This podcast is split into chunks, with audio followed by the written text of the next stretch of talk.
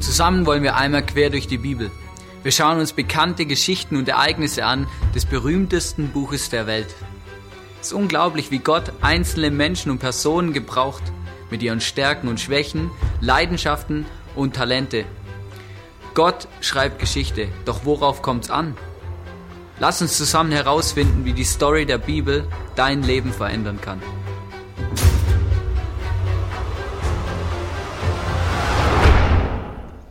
Herzlich willkommen im I S F. Schön, dass du heute da bist.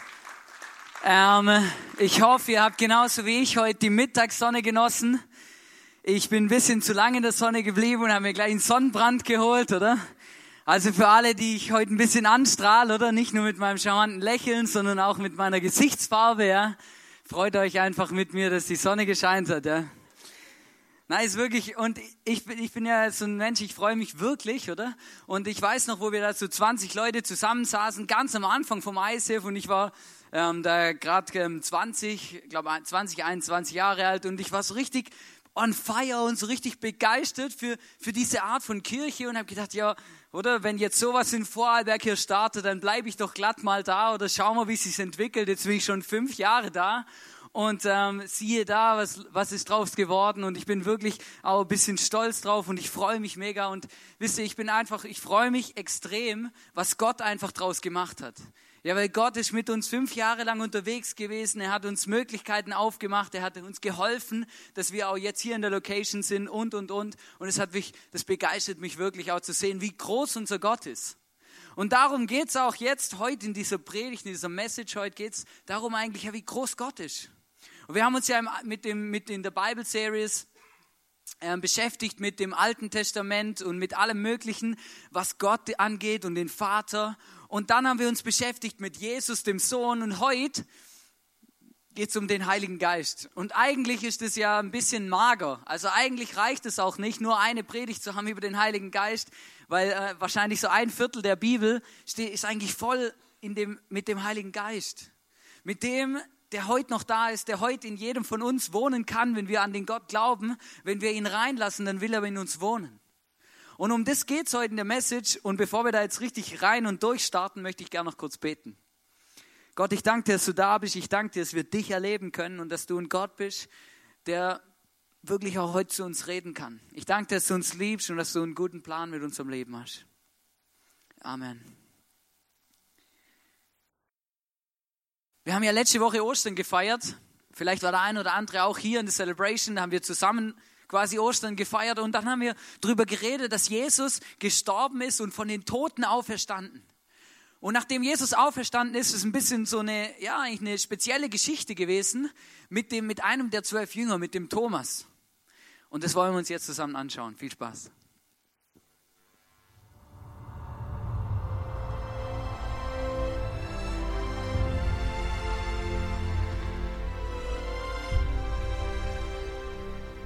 Nein. Nein, das ist nicht wahr.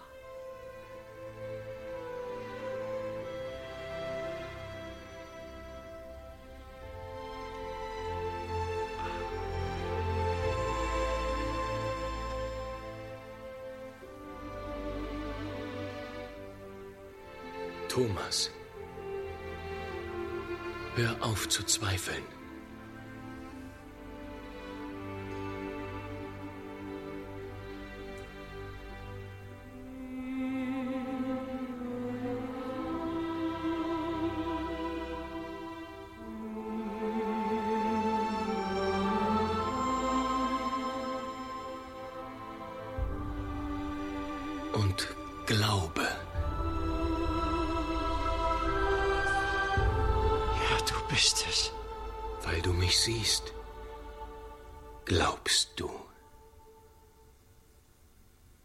Selig sind die, die nicht sehen und doch glauben können.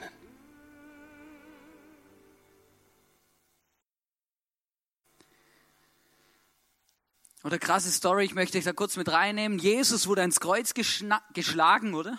Er ist gestorben, getötet worden von den Römern. Er ist, am dritten Tag ist er wieder auferstanden, er ist wieder lebendig geworden, oder in dem Film wird es angezeigt, ähm, dadurch diese Wunden, die man, wo man das Licht so ein bisschen durchsieht, oder?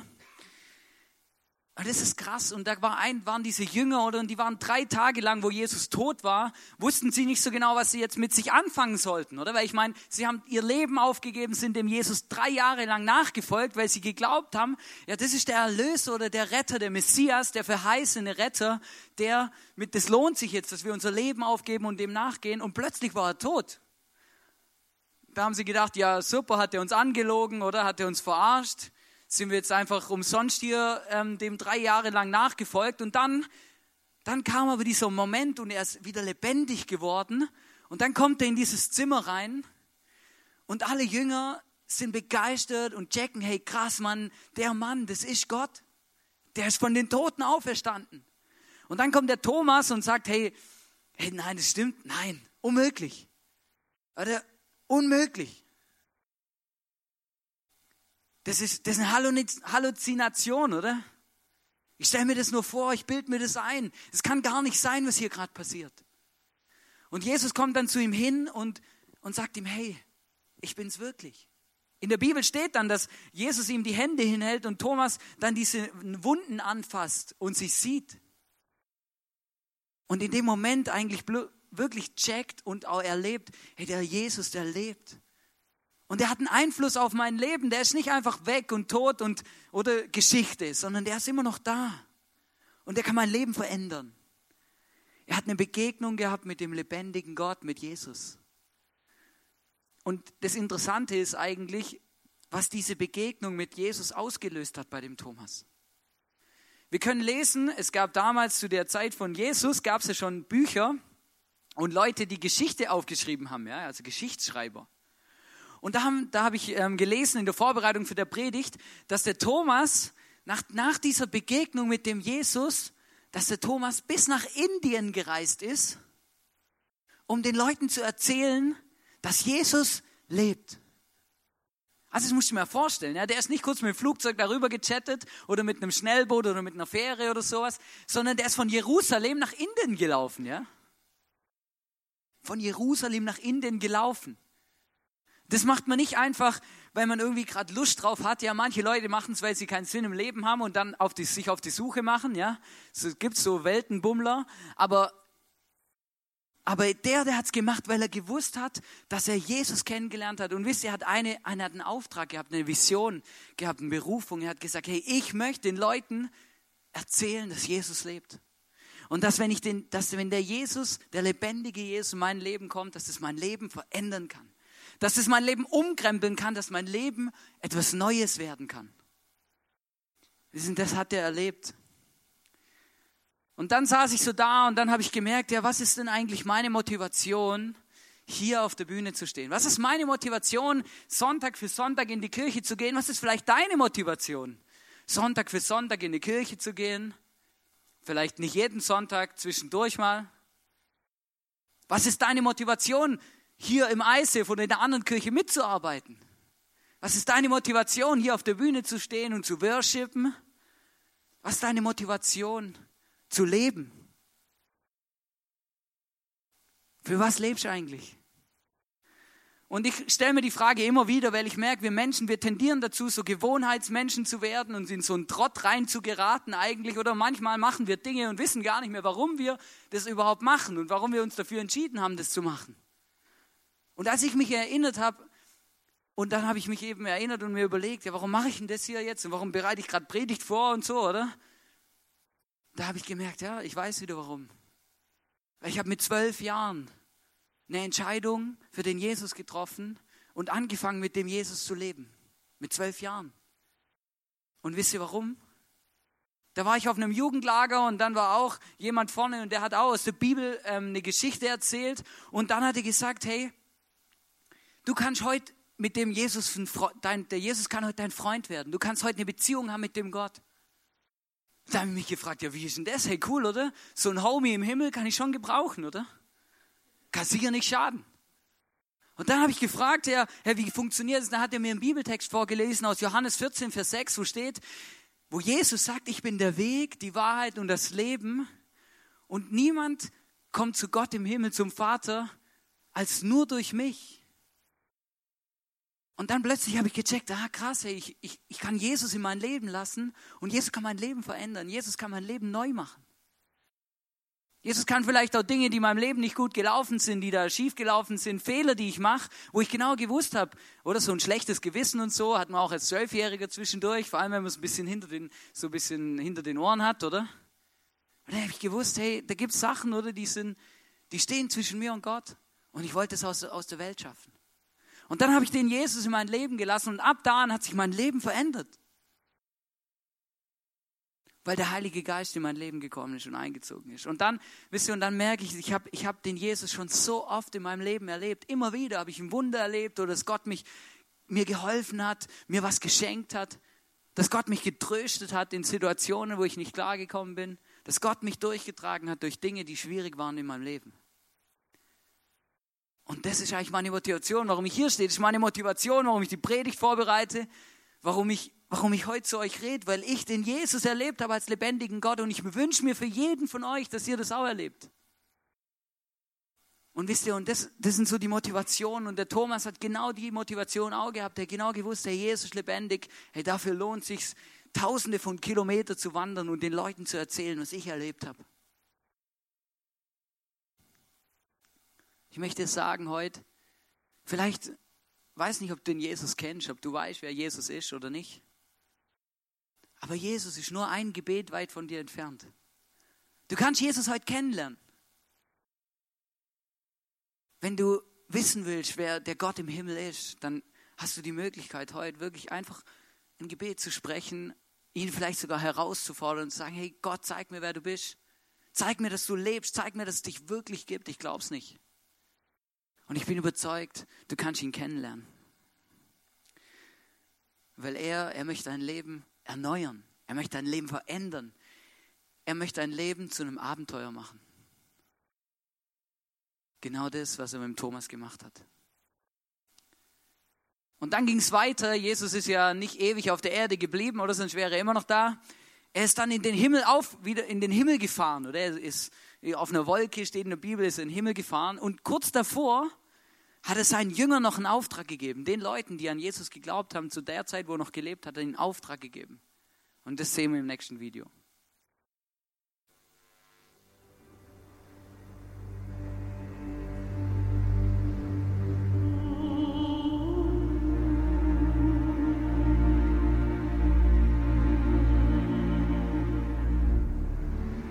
Ihr werdet die Kraft des Heiligen Geistes empfangen, der über euch kommen wird.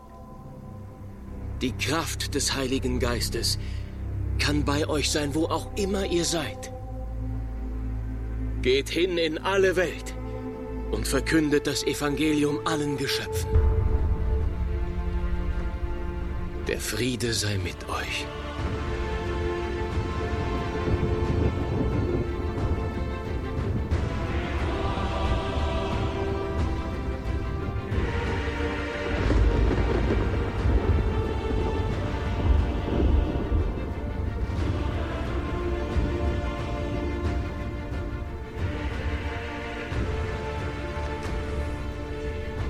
Meine Brüder, meine Schwester, tun wir, was er uns aufgetragen hat.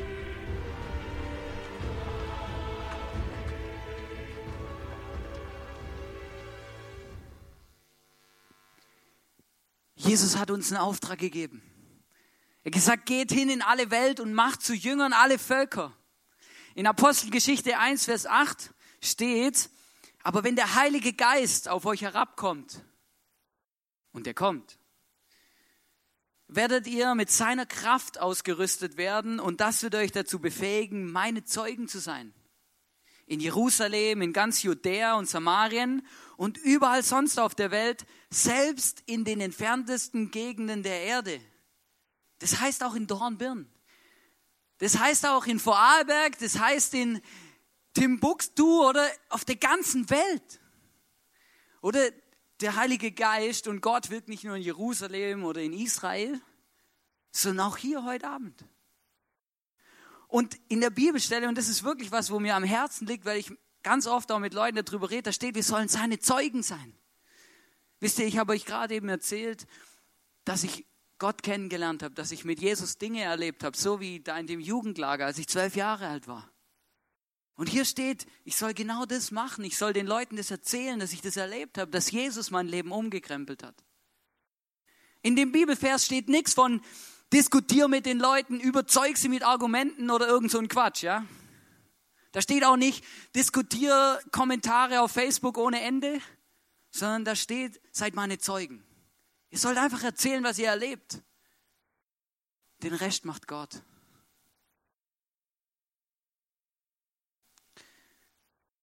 Gott hat uns einen Auftrag gegeben. Er hat gewusst, dass es uns langweilig ist.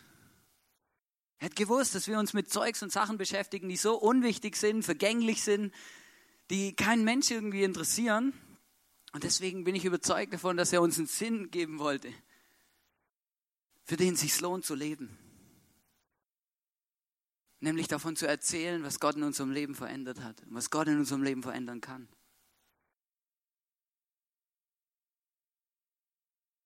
Gott möchte mit uns die Welt verändern.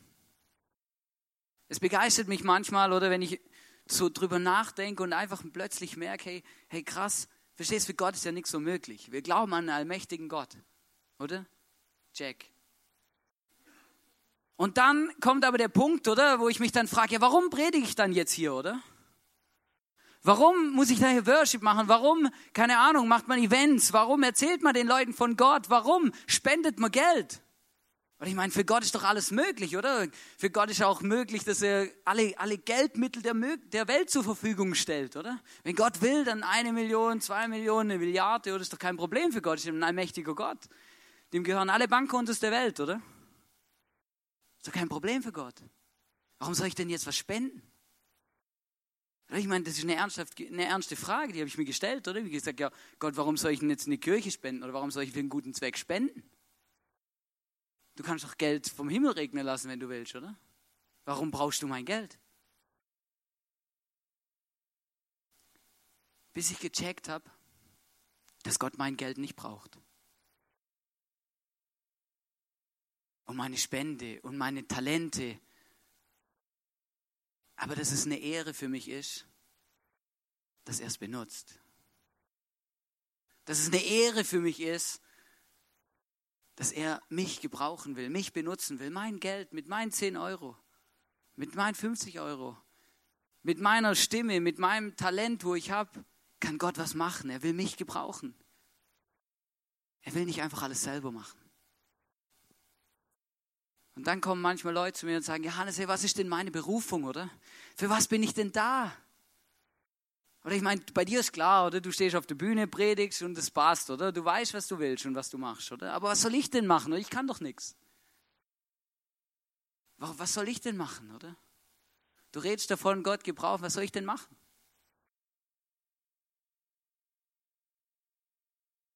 Und ich sagte heute, und ich bin auch überzeugt, dass das ist das, was in der Bibel steht. Gott sagt, hey, gib das, was du hast. Und da schauen wir uns jetzt einen Clip dazu an.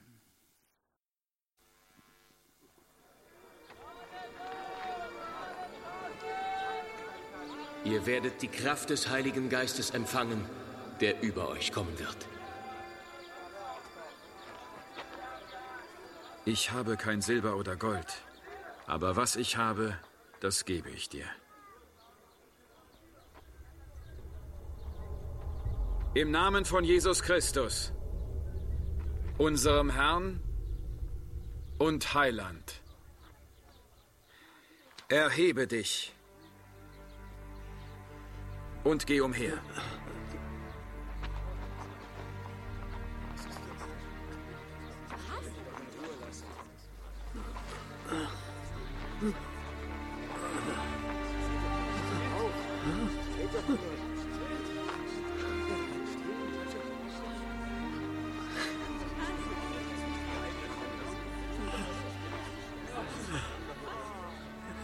Glaubt ihr, er wurde geheilt durch unsere Kraft?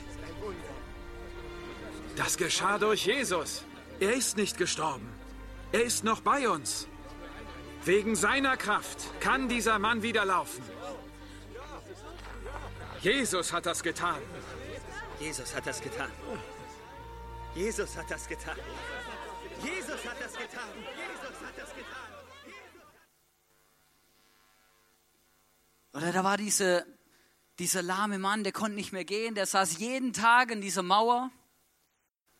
Und dann kommen Petrus und Johannes vorbei, die zwei Jünger von Jesus. Jesus war schon nicht mehr da, der Heilige Geist war da, er hat schon in ihnen gewohnt. Und dann kommt dieser Petrus, kniet sich nieder und sagt, hey, ich habe kein Gold und kein Geld. Habe ich nicht, kann ich dir nicht geben. Aber was ich habe, das gebe ich dir. Und dann betet er für ihn und dann wird der Mann gesund. Und er steht auf und versteht, da ist ein Wunder passiert, ein Heilungswunder. Und manchmal merke ich, hey, es ist so unglaublich, manchmal habe ich das Gefühl, wir versuchen jemand zu sein, etwas zu tun, weil wir was bei anderen beobachten, aber wir sind nicht wir selber. Vielleicht manchmal sind wir in so Situationen, wo Gott uns herausfordert, etwas zu tun, aber dann müssen wir nicht etwas tun, was wir nicht können und was wir nicht sind, sondern einfach das, was ich kann und was ich bin. Gib das, was du hast. Friedrich Nietzsche, der hat mal ein Zitat gesagt, eins meiner Lieblingszitate, der hat gesagt, die Christen müssten mir erlöster aussehen. Bessere Lieder müssten sie mir singen, wenn ich an ihren Erlöser glauben sollte. Oder der war noch nicht im I S F, dann hätte er das mit den Liedern weggelassen, oder? Aber Oder die Christen müssten mir erlöster aussehen. Wo ich das Zitat das erste Mal gelesen habe, ich habe mich vor den Spiegel hingestellt, habe mich angeguckt und habe gesagt, hey, habe ich zu Jesus, mit Jesus so geredet, habe gesagt, hey, Jesus, sehe ich erlöst aus. Und dann, dann steht, oder? Und wie, wie sieht man denn bitte erlöst aus? Und dann habe ich gemerkt, es geht genau um das. Ich habe das Gefühl, manchmal laufen wir so verkrampft durch die Welt, weil wir etwas sein wollen, etwas darstellen wollen, was wir eigentlich nicht sind, oder? Oder dass Leute zu uns sagen, ja, du musst auf die Straße gehen und du musst Flyer verteilen und du musst für Leute beten und nur so werden Leute bekehrt und Leute lernen Jesus kennen. Hey, wenn du da auf der Straße stehst, oder? Und dann bist du ein Flyer. Verstehst du, oder? Du siehst alles andere als erlöst aus. Die wollen keinen Flyer. Oder die denken sich, hey, was macht der da? Der ist im falschen Film. Und ich habe gemerkt, hey, es ist so wichtig, dass wir das geben, was wir haben. Dass wir das machen, was Gott in uns reingelegt hat. Das, was Gott uns ganz tief in uns reingelegt hat. Das ist unsere Aufgabe. Und es begeistert mich an Kirche, weil in der Kirche ist genau dafür der Raum und der Platz da.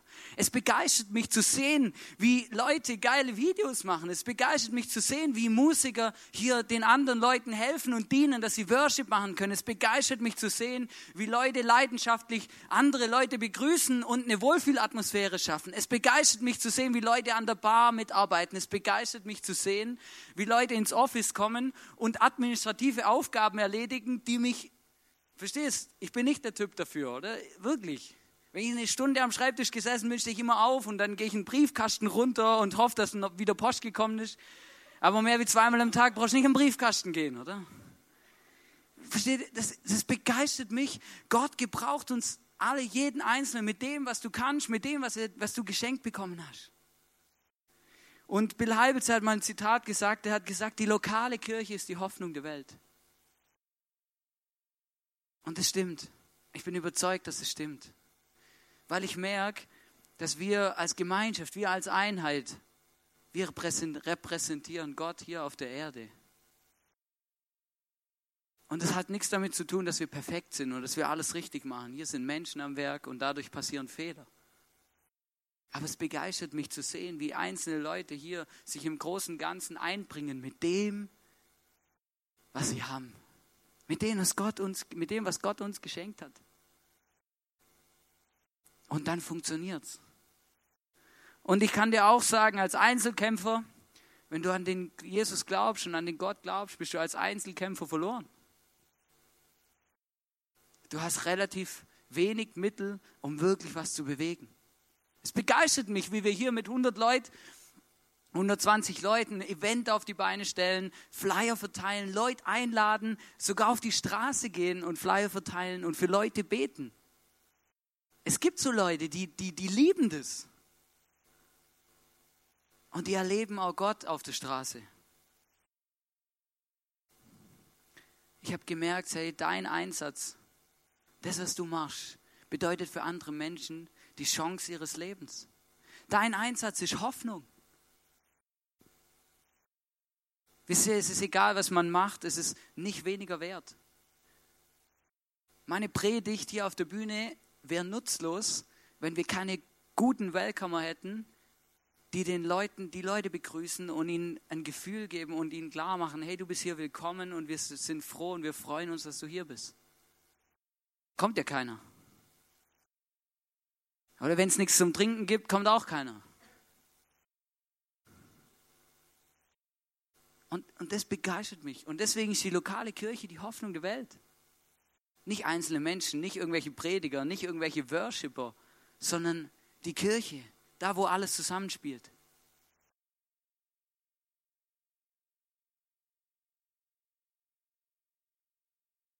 Es gab einen Mann in der Bibel, der hat unglaublich viel bewegt. Der hieß zuerst Saulus und wurde dann umgetauft in Paulus. Der hat einige Briefe geschrieben im Neuen Testament. Der hat wirklich für Jesus die Bude gerockt. Der hat alles gegeben. Wisst ihr, und er war ein Mann, der eigentlich gar nicht an Jesus geglaubt hat. Zuerst hat er Jesus verfolgt. Und nicht nur Jesus, sondern alle, die an ihn geglaubt haben. Er hat sie verfolgt. Er hat sie geschlagen. Er hat sie ins Gefängnis gebracht. Er hat zugeschaut, wie man sie tötet. Die Leute, die an den Jesus geglaubt haben. Er hat versucht, diese neue Religion oder diese Sekte aus seiner damaligen Sicht, oder? Von dem Jesus, diese Christus-Nachfolger, oder? Niederzumachen, es zu zerschmettern. Und eines Tages war er unterwegs nach Damaskus, um wieder Christen zu verfolgen und sie ins Gefängnis zu werfen. Und plötzlich kommt ein großes, helles Licht und blendet ihn und er, er wird blind. Und dann kommt Jesus, so eine Stimme, und Jesus sagt zu ihm, Saulus, Saulus, warum verfolgst du mich?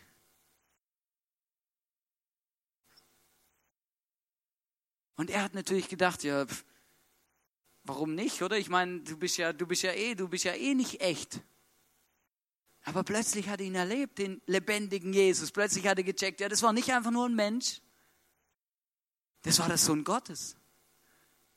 Und dann war er blind und dann ist er in eine Stadt nach Damaskus gekommen und da saß er in einem Haus, zusammengekauert und immer noch blind und wusste nicht mehr weiter.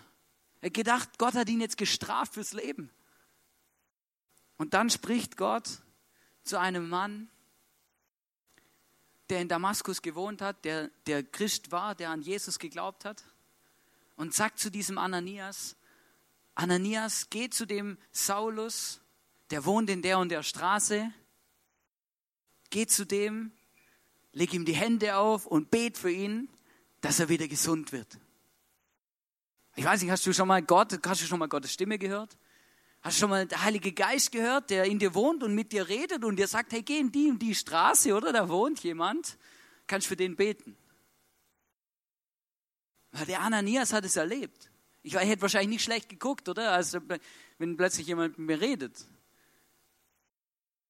Der hat es erlebt, aber er hat ein bisschen Schiss gehabt. Weil er hat genau gewusst, ja, in dem Haus hockt der, der mich... der mich verfolgen, der mich verfolgt hat, der, der, der uns verfolgt, der, wenn ich zu dem gehe, dann, dann, dann bringt er mich ins Gefängnis. Sicher gehe ich nicht dahin. Aber was passiert ist, schauen wir uns jetzt im nächsten Video an.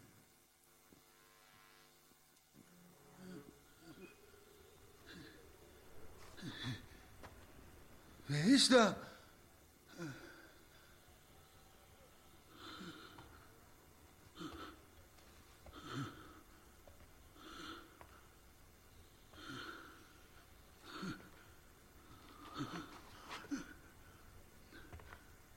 Wer seid ihr? Sprecht! Einer von denen, die du auslöschen wolltest.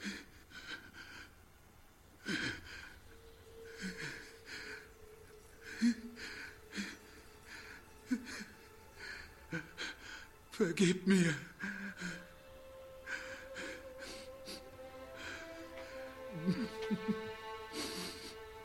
Ich habe euch Unrecht getan. Ich habe Gott Unrecht getan. Meine Seele, sie brennt. Hilf mir. Ich habe ihn auserwählt, meinen Namen in der Welt zu verkünden.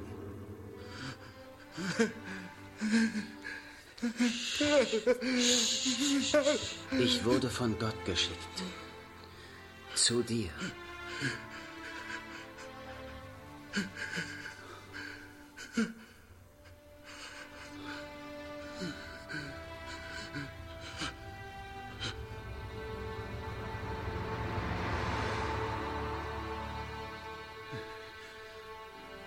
Ich erkenne dich. Du bist in mein Haus gekommen.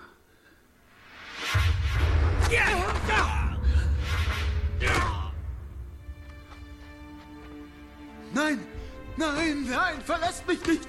Nein, verlasst mich nicht, nein.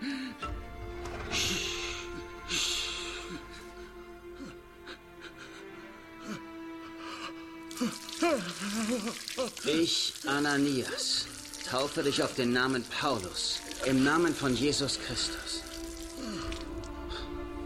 Denn er hat dich auserwählt, die Welt zu verändern, in seinem Namen.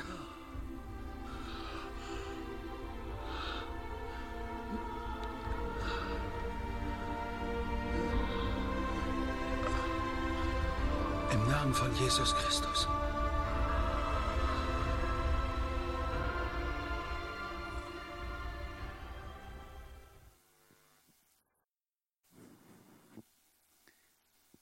Der hat ganz schön Mut gehabt, oder? Zu dem Mann zu gehen, der in seinem Haus war, ihn verfolgt hat. Auf Gott zu hören.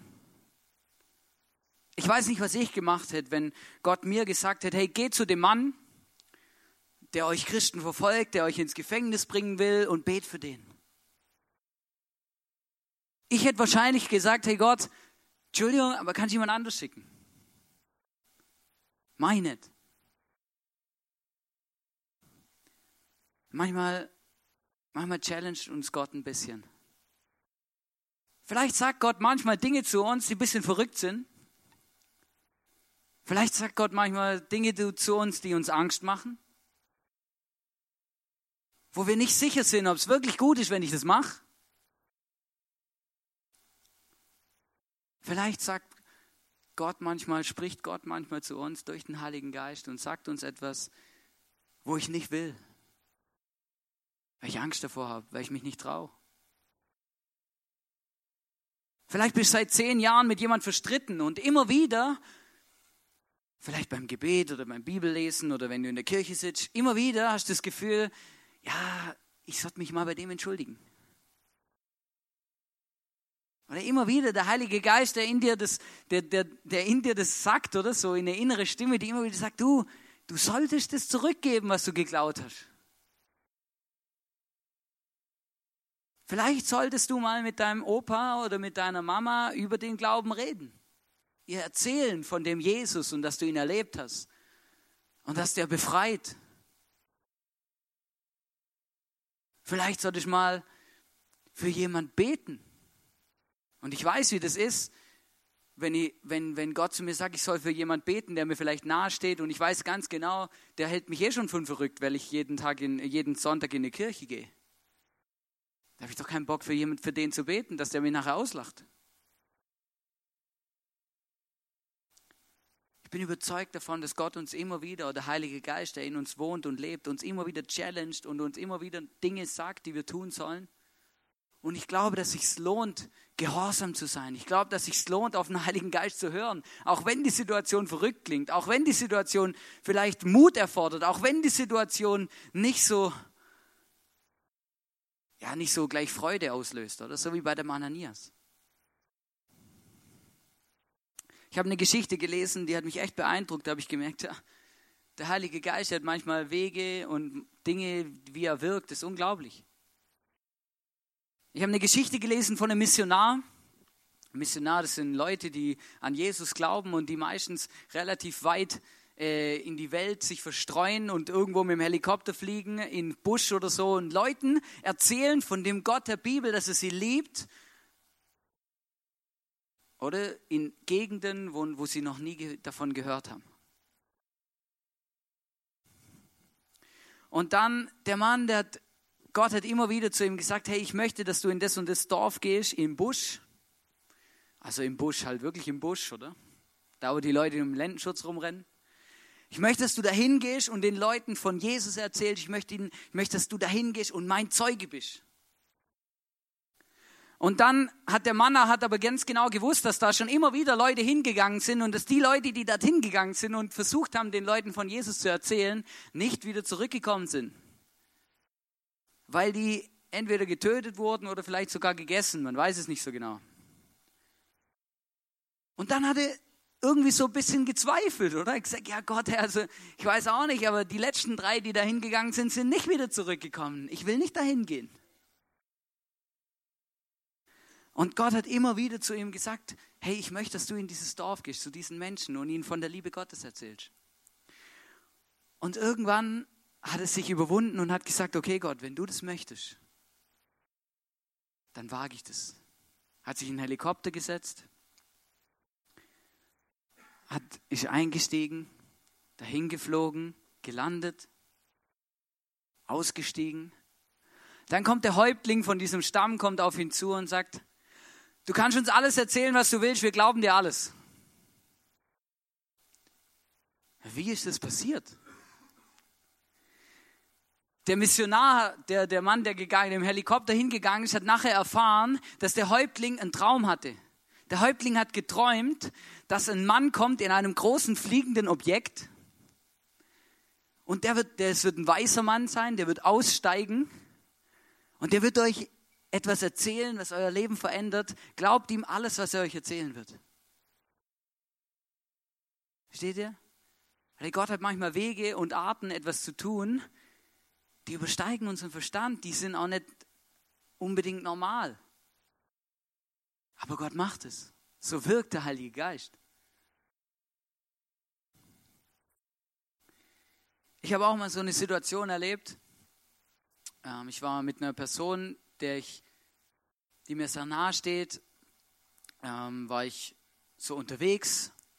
Und ich weiß, dass die Person nicht unbedingt das, das unterstützt, was ich mache. Ja, also die... Die Person, ich weiß auch nicht so genau, wie sie mit Gott unterwegs ist, ob sie Jesus kennt oder nicht, ob sie an den Gott der Bibel glaubt oder nicht.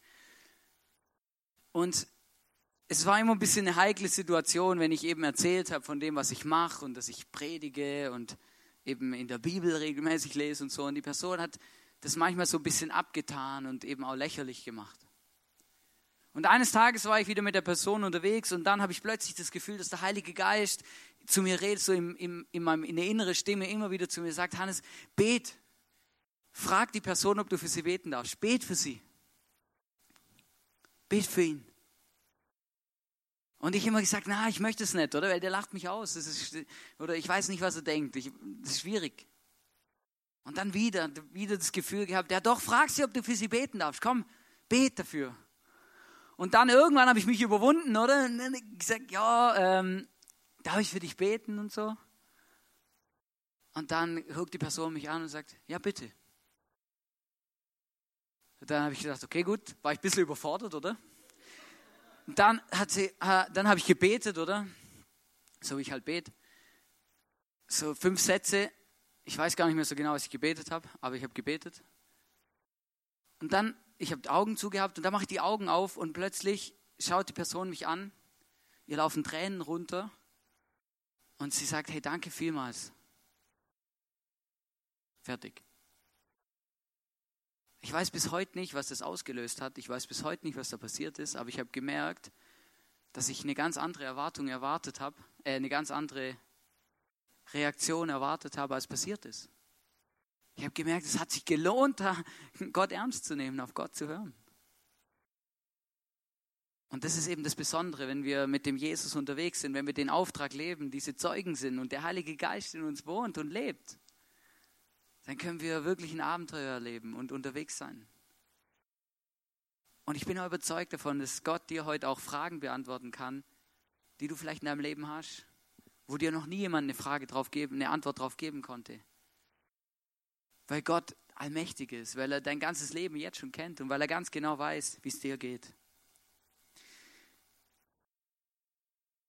Gott challenge dich immer wieder. Vielleicht gibt er dir einen neuen Job, Vielleicht hast du das Gefühl, ich sollte einen anderen Job machen. Vielleicht hast du das Gefühl, ich sollte im I S F irgendwas machen. Vielleicht hast du das Gefühl, ich sollte mal mit meiner Familie reden oder für jemanden beten, jemanden besuchen gehen. Immer wieder kommen so Dinge und vielleicht schreist du nicht gleich Juhu, wenn sowas passiert. Aber ich möchte dich ermutigen, Herr, wenn Gott zu dir redet, dann zieh's durch. Das lohnt sich.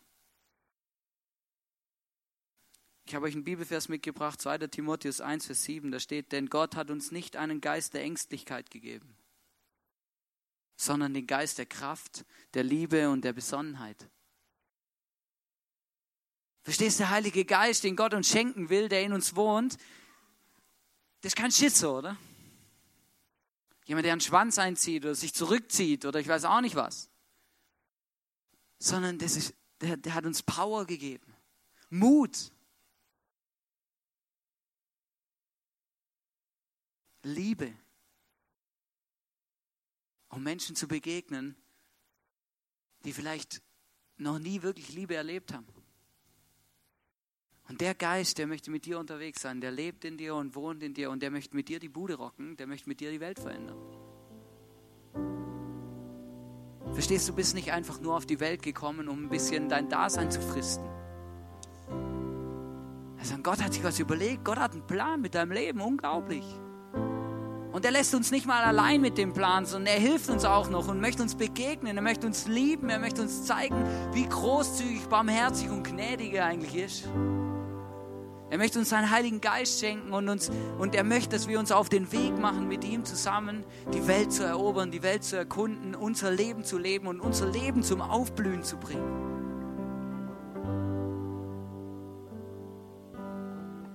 Wisst ihr, ich stehe hier nicht, um Werbung zu machen für die Bibel oder sowas. Ich stehe hier, weil du mir wichtig bist. Weil dein Leben mir wichtig ist. Weil deine Zukunft mir wichtig ist. Ich habe das erlebt und ich wünsche mir für dich, dass du es auch erleben kannst. Und ich möchte jetzt gern für dich beten. Gott, ich danke dir, dass du da bist. Ich danke dir, dass du jeden Einzelnen von uns kennst. Dass du jeden Einzelnen von uns liebst. Und Gott, ich bitte dich, dass du uns einfach hilfst, dass alle Herausforderungen, die wir haben im Leben, dass wir sie überwinden, dass wir sie bewältigen können mit deiner Hilfe. Ich bitte dich, Gott, dass du uns zeigst, dass du ein lebendiger Gott bist, dass du ein Gott bist, der einen Einfluss hat auf unser Leben, der unser Leben verändern kann, der unser Leben umkrempeln kann, der unser Leben in eine positive Richtung führen kann. Jesus, ich danke dir, dass du gestorben bist für mich und meine Schuld am Kreuz.